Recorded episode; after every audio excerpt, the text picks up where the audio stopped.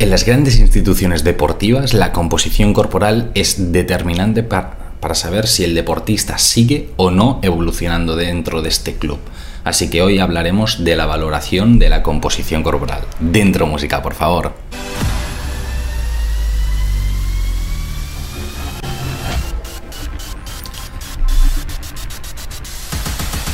Días deportista, ¿cómo estás? Estabas escuchando el sexto capítulo de Dos Cafés para Deportistas, el podcast de Javier Oiz, en el que, pues como lo tenemos aquí ya preparado, nos tomamos un café tranquilamente, tú desde casa y yo desde la mía, y vamos a hablar un poco sobre nutrición deportiva, valoración de la composición corporal. Pero antes, pero antes, súper importante, quería agradecer a nuestros mecenas el esta colaboración, este apoyo al podcast, porque sin ellos esto no podría ser posible. Un agradecimiento especial a Yamai Coffee, que es una empresa espectacular, y a Crown Sports Nutrition, que también lo es y además trabajo mucho con ellos, así que me encantan. Para que tengáis un poquito de referencia, Yamai es una empresa en la que están volcados totalmente para el café de especialidad, un café de muy buena calidad que realmente es el que demuestra mayores beneficios tanto para salud como para el rendimiento van a ser unos cracks, ya llevan un tiempo haciéndolo y la verdad es que el producto es de muy buena calidad. Yo te animo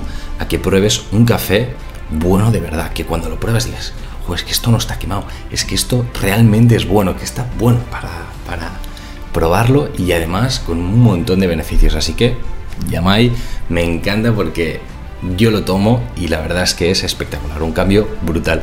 Y Crown Sports Nutrition busca la mejora del rendimiento del deportista a través de la nutrición, ¿no? a través de varios productos específicos, muchos de ellos con el informe de Sport, el, el sello que, determina que el, producto es libre de sustancias dopantes, súper importante para el deportista, así que increíble y además es una empresa que yo utilizo para mí mismo en la nutrición y para muchos de, los atletas profesionales con los que trabajo.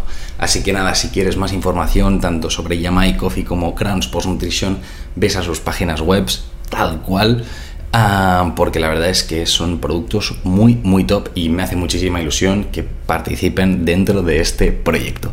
Dicho esto, vamos al tema, vamos al tema de hoy, porque la verdad es que creo que va a ser bastante interesante y como tengo los apuntes, vamos a, a plantearnos por qué es importante esto de la composición corporal.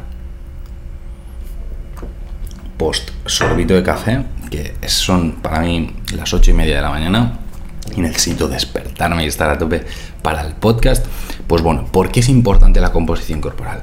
Básicamente, si, nos habla, si hablamos de deporte, ¿eh? recordemos que es un podcast de nutrición deportiva adaptado al deporte y a la mejora del rendimiento. En este sentido, ¿por qué es muy importante? Porque en función de si tenemos más o menos masa muscular, de si tenemos más o menos masa grasa, de si tenemos más o menos masa ósea también, vamos a poder rendir más o menos en función también del deporte que, que tengamos, ¿no? No será lo mismo un deporte que otro, una demanda u otra, o un, eje, un estímulo u otro. Me explico.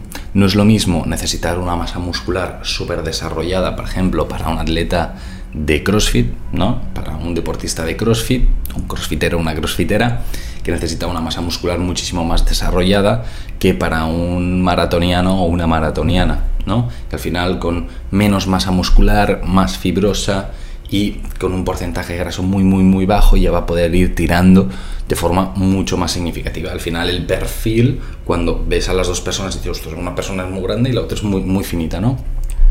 Pues bueno, un poquito esto es a lo que me refiero, que la composición corporal es determinante. Si a una persona que es crossfitera le pones a hacer una maratón, te aseguro que a menos de que tenga una genética espectacular, no va a hacer una marca bastante, bastante, bastante buena. ¿Por qué? Pues porque esta composición corporal no ayuda este exceso de músculo para maratonianos pues bueno, nos repercute negativamente. Son 42 kilómetros que hemos de estar arrastrando mucho más peso del que sería necesario. Entonces, bueno, en función un poquito del deporte, luego lo hablaremos en más detalle, la composición corporal es imprescindible. Pero es que además esta composición corporal ya no es simplemente entre deportes, sino en un propio deporte, en el mismo deporte, ¿no? Muchas veces llegamos a la pretemporada después de un periodo de descanso, ya sea de verano, de, bueno, sea cuando sea que acaba el periodo competitivo y en pretemporada normalmente el deportista o la deportista se ha relajado un poquito, ha aumentado un poquito grasa corporal, ha perdido un poquito masa muscular, si no ha hecho todo, todo muy, muy, muy bien. Y aún así es normal que, que bueno, que no estemos en, en el peso óptimo, digo peso, hablando de composición corporal, ¿eh? de composición corporal óptima, ¿vale? Entonces, bueno, durante la temporada, durante las primeras fases de la temporada habrá que ir ajustando. Y esto hablo de profesionales, pero también en deportista amateur. Al final, si por ejemplo, eh, yo qué sé, te gusta el pádel muchísimo y durante el verano dices, bueno, me relajo más de pádel porque hace muchísimo calor, tampoco voy a poder jugar mucho, o me voy a la playa, me voy a la montaña, donde sea. Y, eh, por ejemplo, en septiembre retomamos entrenos de pádel o ir a jugar a pádel de forma más habitual. Allí, claro, los primeros días te vas a sentir más cansado, más cansada, quizá pues has aumentado un poquito de grasa corporal, hemos perdido masa muscular, todas estas cosas. Entonces, durante estos primeros meses, septiembre, octubre, habrá que darle caña al gimnasio, a, ir a, salir a un lado, a salir a otro, a entrenar más duro. ¿Por qué? Porque al final necesitamos que nuestro cuerpo vuelva al estado de forma que nos interesa para rendir, ¿no? Para estar a tope. No hace falta estar el número uno del mundo, que si lo estás, perfecto, me encanta. Pero si no, el poder estar en tu mejor momento, ¿no? En el mejor momento que puedas según tus condiciones del momento, ¿no? Al final esa es la clave. Y estar siempre en tu mejor momento posible. Así que ir un poquito en este, en este sentido, ¿no? Entonces, quería aumentar también ¿no? la, evolución de la composición corporal entre adolescencia y una persona adulta. Al final esto es, es, clave y es determinante en el deporte, precisamente por lo que comentaba al principio. En la adolescencia, la, las chicas sí que crecen antes que los chicos, pero eh, empiezan a acumular más grasa corporal, ¿sí? Y esto, eh, bueno, sí, más grasa corporal. Y los chicos, pues al principio, antes de hacer el estirón, pues normalmente suelen tener más grasa corporal, menos masa muscular, más bajitos, ¿no? Todos estos procesos, incluso las chicas, antes de hacer todo este desarrollo también, uh, puberal, pues también pues, son más bajitas. Entonces, ¿esto a qué? ¿Por qué es importante? No han crecido tanto. Todo esto es importante porque en función del deporte, la edad de corte, para decirlo entre comillas, ¿no? en la que los clubes importantes dicen, vale, estos son los que pasan o no a la, las siguientes fases de evolutivas. ¿no? Estos son los que van a poder seguir en el club o van a poder entrar a, a la selección o todas estas cosas. Esto se marca desde bastante pequeños. Entonces, todas aquellas personas que ya por genética hagan todo este desarrollo antes, van a tener mucho más fácil el poder llegar más lejos. Entonces, ¿cómo, cómo se puede saber esto? No? Pues a nivel es súper curioso, pero realmente dentro de una misma generación, yo por ejemplo soy de 1998, ah, pues de mi generación y yo soy de septiembre. Pues a nivel de atletas profesionales es mucho más probable que se encuentren entre enero y febrero que entre noviembre y diciembre. ¿Por qué? Pues porque han tenido más tiempo para crecer dentro de una misma edad competitiva, ¿no? Que sería mi edad, los del 1998. En este sentido, todos los que estamos en esta franja, cuando vamos a la competición, competimos en la misma categoría, normalmente, a menos de que sean categorías por peso. ¿eh? Pero en, en, este sentido, claro, los que son de enero han tenido un año más que los de diciembre para ir creciendo. De forma que en este punto tienen más probabilidades de estar dentro de estos parámetros antropométricos, ¿no? estos parámetros de valoración de la composición corporal que se exigen desde eh, posiciones de clubs, de federación, todo esto. Y diréis, bueno, pero esto tampoco se nota mucho. Pues bueno, yo con los deportistas que trabajo a nivel de forma profesional, los de profesionales, en amateur quizá no se nota tanto, pero en profesionales sí, aquí se nota muchísimo la el, número de deportistas que están entre enero, febrero, marzo, sobre todo enero y febrero, es increíble comparado con el resto de meses del año. O sea, es una cosa que a mí al principio me chocó muchísimo y lo hablábamos ¿no? con compañeros y compañeras en plan, o sea, ¿qué está pasando aquí? Esto es una locura. Así que es importante también tener estas cosas en cuenta porque esta evolución del, del propio adolescente va a jugar un papel clave eh, y al final determinante realmente. Y esto a la vez es una pena, ¿no? Porque dices, jo, yo puedo tener muchísimo talento, pero que no se me tenga en cuenta porque en ese momento no tenía la composición corporal ideal, ¿no? Que quizá al año después eh, la tienes o estás muy, muy, muy cerca, pero como la tenías en este filtraje, pues ya quizá eh, ya no has podido acceder al club que querías de referencia, ya no te cogen para la federación y entonces ya más adelante tampoco te tienen en cuenta, o en los campeonatos, por ejemplo, de España, de Cataluña, de la comunidad autónoma en la que estés, no estás llegando, entonces ya dentro del club tampoco te tienen tan en cuenta. O sea, al final parece una tontería, pero en estas edades es en la que mucha gente deja de hacer deporte también, o a nivel también más profesional de competir, por eso, porque es que no están, no están llegando, no están llegando, no están llegando y se destacan algunos. No es el momento en el que se empieza a destacar más a los diferentes deportistas. Así que reflexionemos en esto porque es bastante interesante. Muy bien. Dicho esto, vamos a hablar un poquito de peso y talla. Antes he hablado como mucho de composición corporal, composición corporal, pero cuando he dicho peso he dicho, no, no, peso no. Composición corporal. ¿Por qué?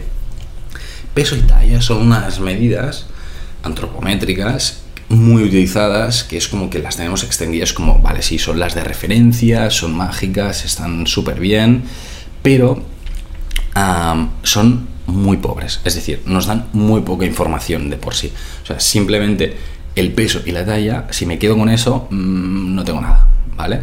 Pensad que nosotros en el para el deportista le medimos no solo peso y talla, son datos que, bueno, nos interesan para algunas cosas, pero poquito, pero masa muscular, masa grasa, masa ósea, son parámetros súper interesantes, el contenido de agua, o al final son, eh, son parámetros que son mucho más relevantes para el rendimiento deportivo que el simple peso. El simple peso, relacionando peso y talla, por ejemplo, índice de masa corporal, va a cambiar muchísimo en función del tipo de deporte. Un deporte como culturismo, tú puedes pesar muchísimo porque el, propio músculo pesa mucho más que la grasa y que el índice de masa corporal, por ejemplo, te salga disparadísimo, en plan, sí, tienes un sobrepeso elevadísimo y estás fatal, ¿no? Te podría decir, pero en realidad está perfecto para tu deporte. Entonces, todo lo que es peso y talla y ya está en deporte normalmente ni se utiliza. Es decir, mm, tienes en cuenta el peso, tienes en cuenta la talla, pero el índice masa corporal, que es el que relaciona a los dos, pues no, no, se tiene nada en cuenta porque no tiene ningún sentido. O sea, al final se separa todo totalmente. ¿no? Entonces, ah, si no utilizamos peso y talla, ¿qué utilizamos? Pues bueno, normalmente antropometría. La antropometría es la valoración de la composición corporal, ya sea a través de perímetros, ¿sí? a través de una cinta, en puntos anatómicos específicos. No me basta poner una cinta aquí si la cinta va exactamente en, punto medio del brazo aquí y va justo aquí. O sea, al final hay que hacerlo muy bien. Hay una titulación expresa para hacer de antropometrista y tenerla al final implica una calidad ¿no? en el momento de hacer estas mediciones. Pero bueno, perímetros, pliegues, sí, a través de un plicómetro, el que vamos a coger eh, de forma específica pues este pliegue de, de masa grasa, más a través de diámetros también vamos a medir un poquito lo que son diámetros óseos, longitudes, también vamos a mirar óseas y con todos estos parámetros nosotros vamos a poder ver cómo es la composición corporal del deportista. Además de la antropometría, la antropometría a través tradicional, como sería esta, existen otros métodos también bastante interesantes, como podría ser la, bioimpedancia o el DEXA. Sí, son máquinas ya muy guays, ¿vale? Porque realmente te miden muchísimos parámetros, pero en muchos casos el complementar unas con otras es súper guay. El problema es que tanto la bioimpedancia como el DEXA, pero sobre todo el DEXA, es muy muy caro y hay muy muy pocos. Es decir, muy pocos clubs del mundo tienen un DEXA, muy poquitos. Incluso instituciones médicas, poquitas tienen DEXA porque al final es muy, muy caro, eh, tanto el software como el propio aparato y el, realizarlo. Entonces, si se tiene, pues a veces se tiene la bioimpedancia, que también al final también es un coste, ¿no? pero al final nos aporta unos datos extras, o la antropometría, que en muchos casos es muy rápida de hacer, te da un resultado muy, muy bueno y si estás titulado o titulada, al final siempre son en los mismos puntos y te permite hacer una evolución progresiva y objetiva ¿no? del deportista. Así que de forma general se hace a través de antropometría. Otro día hablaremos más en detalle sobre cómo se hace, cómo no se hace, cuál es el proceso, cómo se toman las medidas, todas estas cosas, porque creo que es interesante que también como deportista que eres, pues puedas conocer un poquito cómo funciona todo, todo este tema de la, composición corporal. Pero bueno, esto ya para otro día. Pero bueno, em, vamos a hablar sobre un tema que, comentaba al principio, ¿no? De que todos los deportes exigen composiciones corporales diferentes, no, no todos son iguales, ¿vale? Hablábamos antes de CrossFit y maratón, pero es que nosotros tenemos un recurso que es el gráfico de la somatocarta o del somatotipo. Si es un gráfico triangular más o menos, una forma triangulada piramidal, más, más o menos, salvando un poquito las distancias, los que lo vean en YouTube lo, verán un poquito más, más fácil porque intentaré poner ahí el esquemita. Pero bueno, que básicamente nos relacionan estos tres puntos como tres composiciones corporales de la persona. ¿no? Tenemos una endomorfia, que sería una persona, un deportista eh, encarada deportes como por ejemplo sumo, em, otros ya más encarados, por ejemplo balonmano, lanzadores de peso, en los que eh, hay una mayor grasa corporal, también una masa muscular muy desarrollada, ¿sí? pero sobre todo esta grasa corporal más definida. ¿vale? Luego tendríamos el mesomorfo, ¿no? la mesomorfia, en este sentido tendríamos, el, por ejemplo, un crossfitero, una persona que haga eh, musculación, una persona muy musculada con un porcentaje de graso medio bajo, ¿vale?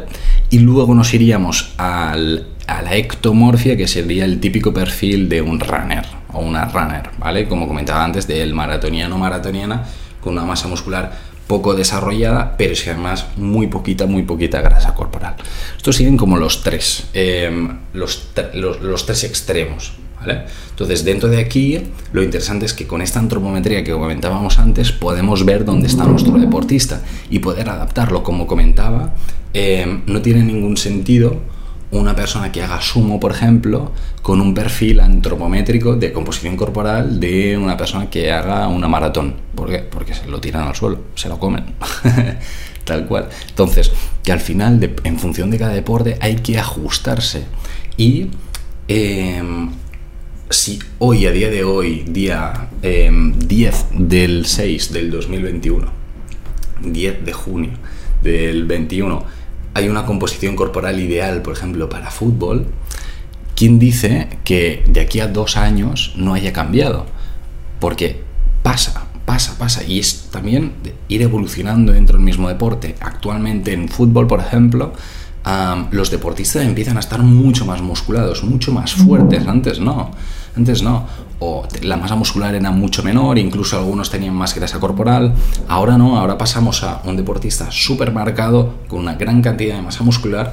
¿Por qué? Bueno, pues porque esto te da más potencia, te da más eh, capacidad para evitar lesiones también, o sea, mucha más potencia, velocidad, al final mucha más fuerza. Entonces, todos los deportes también evolucionan en el sentido de la antropometría para mejorar la, composición corporal, pero sobre todo para la mejora del rendimiento. Al final, cada deporte va viendo cuáles son las mejores composiciones corporales. ¿no? Y esto como se ve, pues bueno, deportistas de élite, cómo van, cómo, van, cómo van encarándose y cómo van mejorando, ¿no? para mejorar también su rendimiento.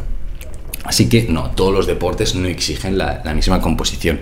Y me gustaría acabar con unas ideas clave. En primer lugar, que peso y talla son totalmente insuficientes. No te quedes con peso y talla, simplemente porque queda, es, muy pobre, ¿no? Siempre que puedas recurrir a un profesional para que te haga una valoración de la composición corporal, mejor. Y si no puedes, pues intenta ayudarte de otras cosas que puedas tener en casa para tener una referencia. ¿Qué me refiero? Pues bueno, simplemente hacerte fotos para que tú puedas evaluar de forma objetiva y clara, ¿no? Teniendo dos fotos una al lado de la otra, ostras, estoy mejorando a nivel de masa muscular, tengo más músculo, eh, estoy más marcado, esto quiere decir, estoy bajando grasa corporal, entonces al final ya no es simplemente quedarte con el peso y la talla y ya está, sino, venga, vamos a darle un pasito más, vamos a, a, mejorar, ¿no? Porque al final de esta forma tú puedes ver si este entrenamiento que estás haciendo, esta alimentación que estás haciendo, te repercute positivamente, ¿no? Porque luego esto tú lo puedes traducir a, tus entrenamientos, a tus competiciones y ver si el rendimiento también mejora, ¿vale? A ver, un segundín. Me quedaba sin salida esto, además espectacular esto de ir hablando así. Perfecto. Luego, que la composición corporal es, es, indispensable. O sea, una buena composición corporal es indispensable para un buen rendimiento. Y es más, para rendir al máximo nivel, para estar en el número uno, incluso para estar en tu mejor momento, hay que estar en tu mejor composición corporal. ¿Por qué? Porque todo suma ya no es simplemente la nutrición, el estar entrenando bien, sino también la composición corporal. Cuando sumamos muchos más factores que nos ayudan, el rendimiento va a ser mejor. Entonces, hay que ir encontrando cuál es esta composición corporal para tu deporte, pero tener en cuenta que es determinante, ¿vale? Y luego, última, última idea clave con la que me quiero que, te quedes, que, que te lleves a casa, es que Parte de la composición corporal la podemos trabajar, la masa muscular, la podemos incrementar, grasa corporal, la podemos reducir.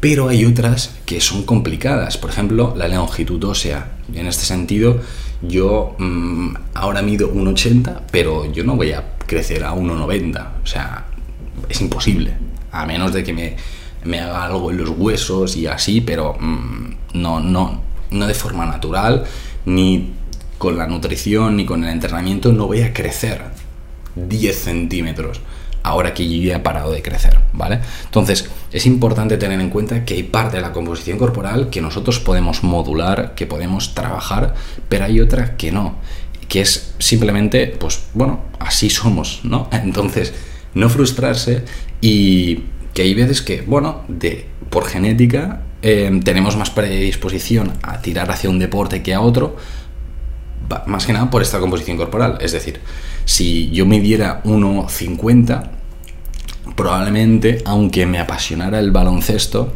no voy a ser el número uno del mundo. Eh, yo voy a ser súper bueno, pam, pam, pam, voy con la bola a tope, pero probablemente cuando llegue a justo debajo del aro me voy a llevar unos cuantos tapones. Entonces, que en función de la composición corporal también es más fácil que destaques en un deporte u otro. Y esto es, bueno, al final tampoco lo podemos escoger, ¿no? Un poquito, pero el ir probando deportes también es algo que ayuda cuando somos más pequeñitos, ¿vale? Así que bueno, sí que es un poquito frustrante, pero decir, ostras, hay cosas que no las podemos cambiar, ¿vale? Pero hay otras muchas que sí, así que vamos a darle a esas, porque con buen entrenamiento, buena nutrición, ir adaptando a la composición corporal en la medida que podemos para el deporte que nos interesa, esto te va a hacer mejorar muchísimo el rendimiento, ¿vale? Así que a tope con ello. Dicho esto, recuerda que puedes encontrarme en Instagram como Nutrix, también en YouTube. En que si quieres comentarme cualquier cosa, proponerme temas, decirme, hey Javi, esto no lo acabo de entender, hey Javi, esto me ha encantado, dímelo, me, me encanta recibir eh, en temas positivos, críticas, incluso críticas para mejorar. A mí me encanta que me digáis, ostras, mira esto Javi, lo podrías hacer así, lo podrías hacer así, esta luz no se acaba de ver bien, esta cámara tal, no sé cuántos, lo que sea, vosotros me decís y yo intento ir mejorando día a día y al final esto es un, podcast de dos cafés, ¿eh? entre dos personas y ir haciendo así para mejorar entre todos y entre todas.